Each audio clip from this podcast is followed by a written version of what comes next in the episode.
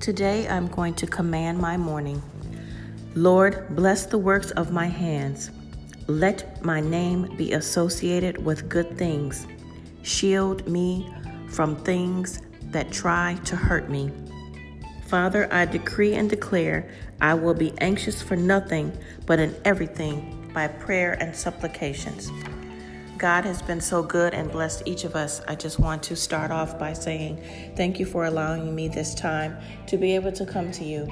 The purpose is to come and give you daily inspirations, daily positive thoughts, things that will inspire you, things that are biblical, things that I've gone through. Come to me, come with me every day, and let's take this journey together.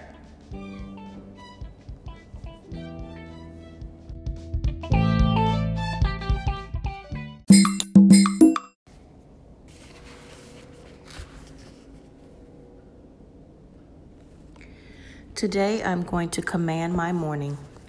Lord, bless the works of my hands. Let my name be associated with good things. Shield me from things that try to hurt me.